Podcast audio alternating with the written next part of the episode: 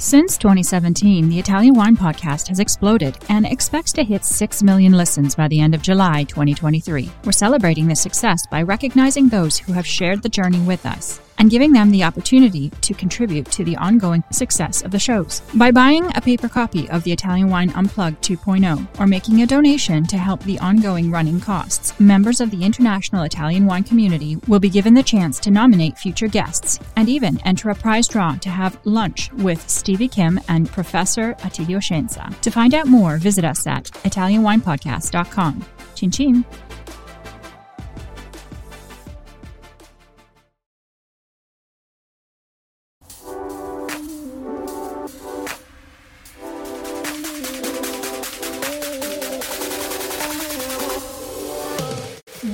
To another episode of On the Road Edition, hosted by Stevie Kim. Each week, she travels to incredible wine destinations, interviewing some of the Italian wine scene's most interesting personalities, talking about wines, the foods, as well as the incredible travel destinations. Allora, um, vorrei farti questa domanda ora. Noi siamo appena stati al Museo della Dieta Mediterranea, non sapevo neanche che esistesse un museo dedicato. Paradossalmente, ci diceva il direttore, la dieta mediterranea esisteva da sempre, però è stato Ansel Keys, no?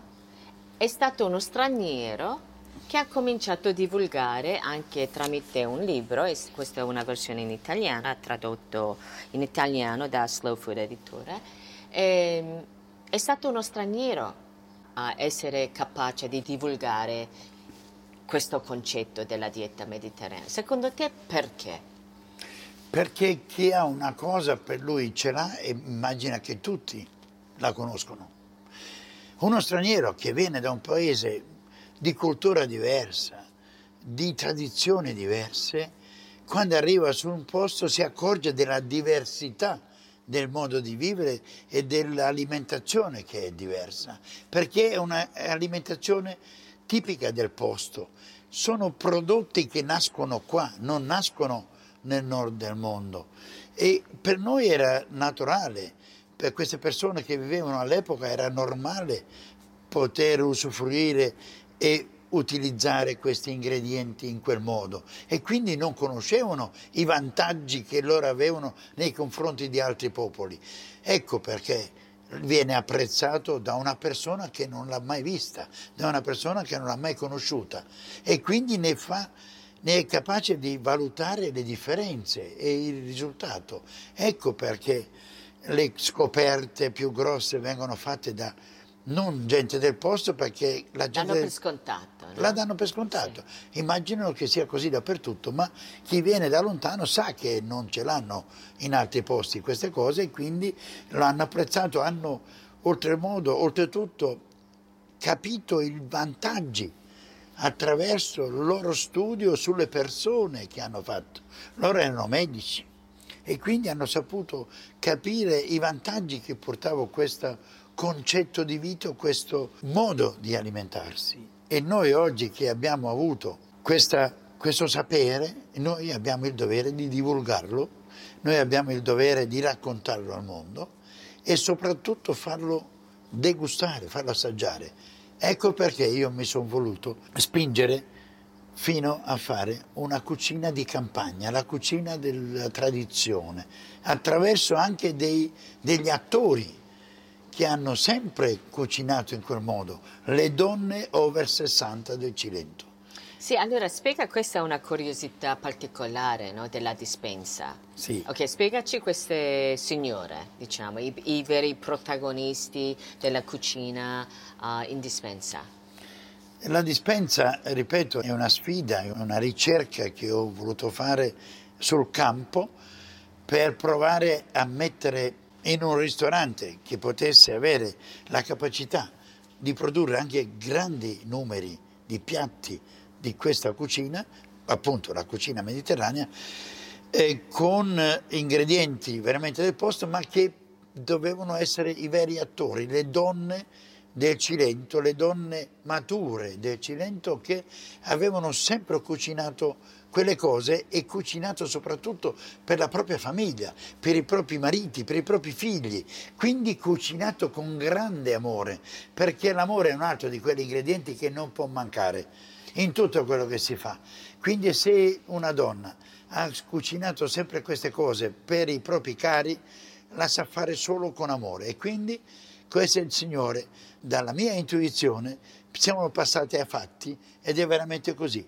Loro sanno cucinare solo con amore, con ingredienti che hanno conosciuti da sempre, non hanno dovuto studiare niente per fare queste cose belle e buone.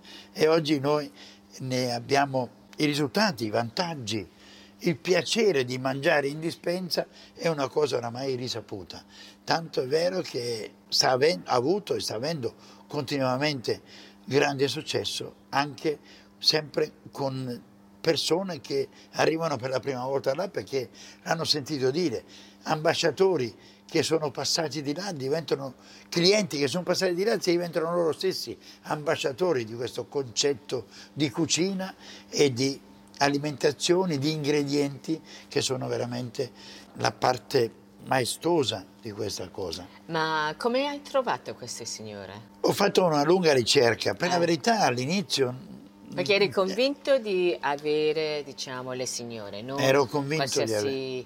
Cioè, eh. i giovani, anziché i giovani, No? Quindi eh, tu eh, hai voluto, questa è stata una scelta oculata, no? Una scelta molto precisa. Sì. I giovani, eh, io ho provato a coinvolgere dei giovani chef per fare questa cosa, però sì. loro erano attratti e lo sono ancora attratti dalla cucina gourmet. Quindi grande discussione. Grande discussione. Sì. Loro che conoscono questa cucina non hanno avuto ancora il tempo di apprezzarla. Un po' come questi abitanti degli anni 50, quando è arrivato qua Angel Kiss, e lui ha, ha, capito, lui ha apprezzato questa cucina perché conosceva benissimo le altre cucine. E questi giovani che vanno a scuola, vanno alle scuole alberghiere, sono, escono dalle scuole di grandi chef, ma questi grandi chef fanno quasi esclusivamente la grande cucina gourmet. E allora io che volevo ritornare indietro non sono stato immediatamente capito e affiancato. Quindi a un certo punto mi sono sentito obbligato a pensare come potevo fare e quindi ho preso gli attori veri, quelli che non hanno bisogno di fare gli attori per fare quelle quindi, cose, le fanno in modo erano, naturale. diciamo, i cuochi di professione, erano signore di casa. Assolutamente sì, ah, okay. solo signore di casa. Infatti tu difficilmente trovi una donna del Cilento, anziana, matura, che fa la chef in un ristorante. Mm. Non ci sono. E ti dico che all'inizio mi sembrava eh, abbastanza facile trovare queste signore, però la difficoltà più grande è stata quando io cercavo di spiegare che il ristorante avrebbe lavorato soprattutto il sabato e la domenica. Ah, certo, ma questo non è solo per la cucina, è per in generale. In generale, Nessuno vuole in lavorare. una zona turistica, in una zona, ragazzi.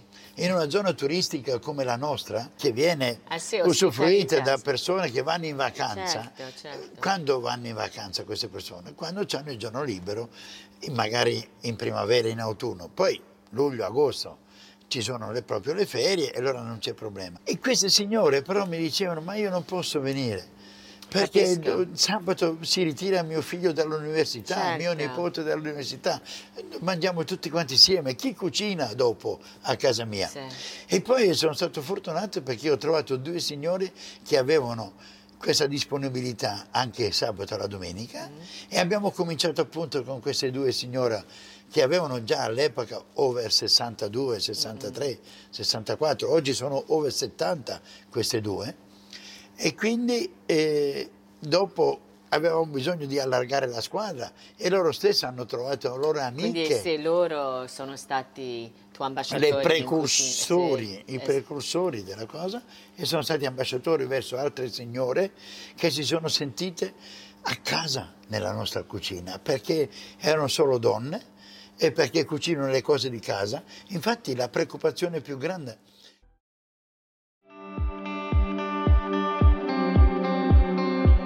Are you enjoying this podcast? Don't forget to visit our YouTube channel, Mama Jumbo Shrimp, for fascinating videos covering Stevie Kim and her travels across Italy and beyond, meeting winemakers, eating local foods, and taking in the scenery. Now, back to the show. Quando abbiamo fatto le prime interviste, dice ma io n- non so cucinare per i ristoranti. Ho detto ma voi non dovete cucinare niente. Volevo intendere niente di cose che non sapete Diverso, che fate già a casa. E loro mi hanno risposto, ma come non dobbiamo cucinare niente? Se dobbiamo venire per cucinare, come facciamo? No, oh, mi sono spiegato, ho detto, no, dovete cucinare solo le cose che avete sempre cucinato a casa vostra. E gli chiese, i fusilli fatti a mano, li sapete fare? Certo. E i ravioli, li, sapete, li fate normalmente? Sì, certamente. E poi la melenzana ripiena, la sapete fare? Sì.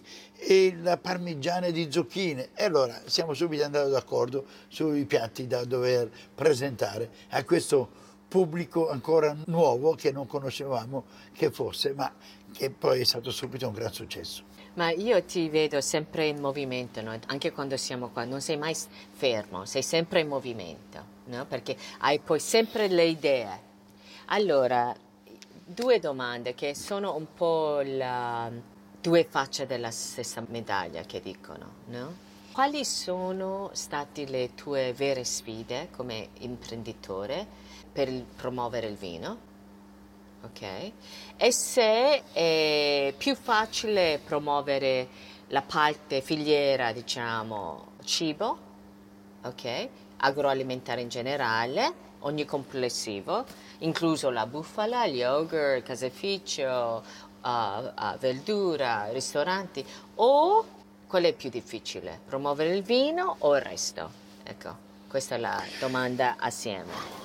promuovere la cucina mediterranea è stato relativamente meno complicato perché i piatti della cucina mediterranea li promuoviamo solo sul posto. Quindi per noi è stato abbastanza agevole perché abbiamo avuto l'intuizione di andarci a posizionare in una grandissima location, forte della conoscenza di cosa diceva il grande Hilton, e lui diceva che un albergo per poter avere successo bastava che doveva avere solo tre cose. La prima cosa però doveva essere la location, la seconda cosa anche la location, la terza cosa sempre la location. Quindi location, location, location. Grazie a questa cosa io ho cercato di individuare un posto che potesse essere un posto dove la gente ci passava in modo autonomo e così che potesse vedere eh, con una bella tabella dove si cercava di espletare che non era un ristorante ma era la cucina del Cilento, era la cucina di casa, dove si facevano i piatti della tradizione. E così è stato abbastanza agevole, poi come dicono i tedeschi, Mundpropaganda, E la propaganda bocca a bocca, cioè che il cliente Sì, sì, da cliente diventa ambasciatore di quel posto, di quel concetto, di quella cucina. Il vino è relativamente più complicato perché noi abbiamo la fortuna di vivere, di produrre, di poter far conoscere il nostro vino nella nostra regione che è una regione molto visitata da tantissimi stranieri. Quindi la difficoltà del vino è che non bisogna farlo conoscere solo nel proprio territorio, ma bisogna raccontarlo al mondo intero. E raggiungere il mondo intero non è una cosa così agevole. Però eh, partendo dal concetto di calogagatia, Sì, questa, concetto- questa parola che ti piace molto. Mi piace Spiegaci nuovamente per quelli che non conoscono Sì. questa parola. Io cercavo nella mia vita, ho sempre ricercato il bello e il buono in tutto quello che ho fatto. E per me una cosa bella, veramente bella, non sarà mai bella se non è altrettanto buona, molto buona. E una cosa buona, veramente buona, non sarà mai buona se non è altrettanto bella, molto bella. Quindi le due cose non sono due cose distinte, ma è una. E con questo concetto io andavo sempre a ricer- cercavo una parola che potesse mettere insieme le due cose. Però non sono stato in grado di trovarla in lingua italiana e allora all'epoca mh, ero albergatore al 100%, facevo solo albergatore e ristoratore, attraverso i miei clienti che venivano da tutte le parti del mondo, io cercavo di trovare questa parola con, domandando se nella loro lingua c'era una parola che mettesse insieme questi due concetti. Ok, dici la parola?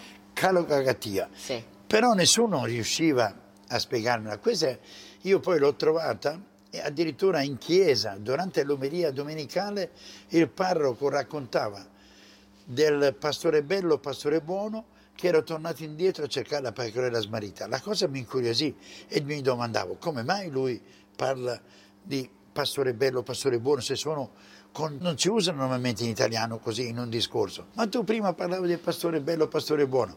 Non è che in greco antico esiste una parola, certo è kalogagatia, da kalos e kai agatos. E la cosa mi, mi sollevò sì, ti, tantissimo. Ti ha, fatto un tattoo sul fronte. Lui, lui, lui, me la fece scrivere su un post giallo come si scriveva, come si pronunciava. Ah.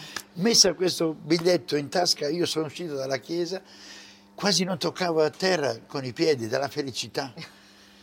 e poi, e poi l'ho fatta mia ancora di più quando ho capito perché poi solo i greci antichi avevano questa parola così completa che mette insieme il bello e il buono. Una sera, all'ora del tramonto, che io dico l'ora magica di una giornata, mm.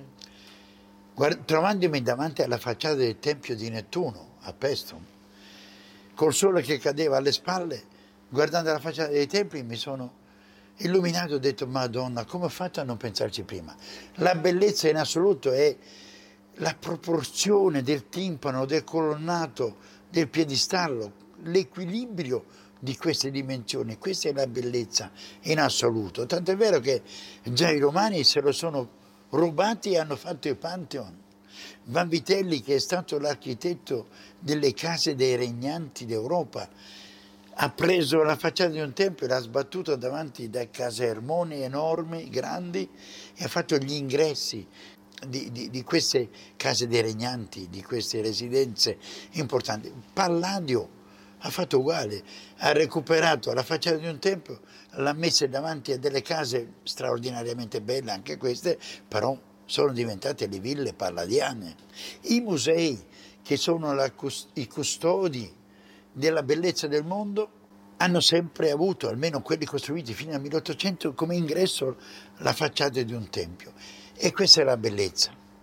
E poi mi sono ancora domandato davanti alla facciata del Tempio di Nettuno, e la bontà dov'è? Eh. Il fatto che sono in piedi da 2500 anni e non sono mai caduti, questa è la bontà. Bene, noi vogliamo divulgare il bello e il buono che c'è nel Cilento attraverso questa parola che è Caraguagatia, che solo i greci hanno saputo coniare e nessuno dopo di loro, mi pare, credo, che sia riuscito a trasportare in una lingua straniera o l'italiano stesso o ancora anche il latino.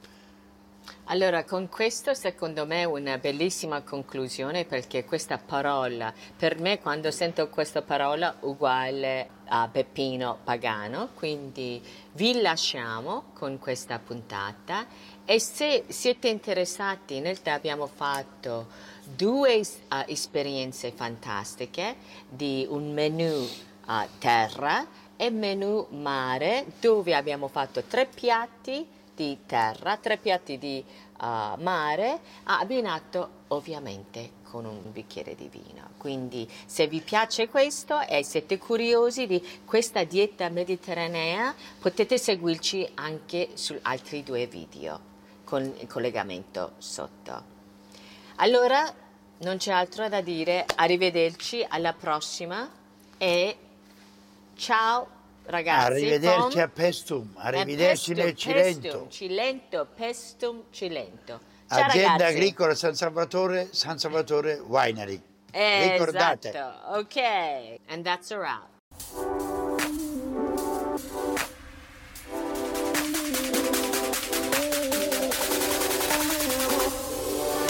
Thank you for joining us on another installment of On the Road Edition, hosted by Stevie Kim. Join her again next week for more interesting content in the Italian wine scene. You can also find us at ItalianWinePodcast.com or wherever you get your pods. You can also check out our YouTube channel, Mama Jumbo Shrimp, to watch these interviews and the footage captured of each location. Chin chin!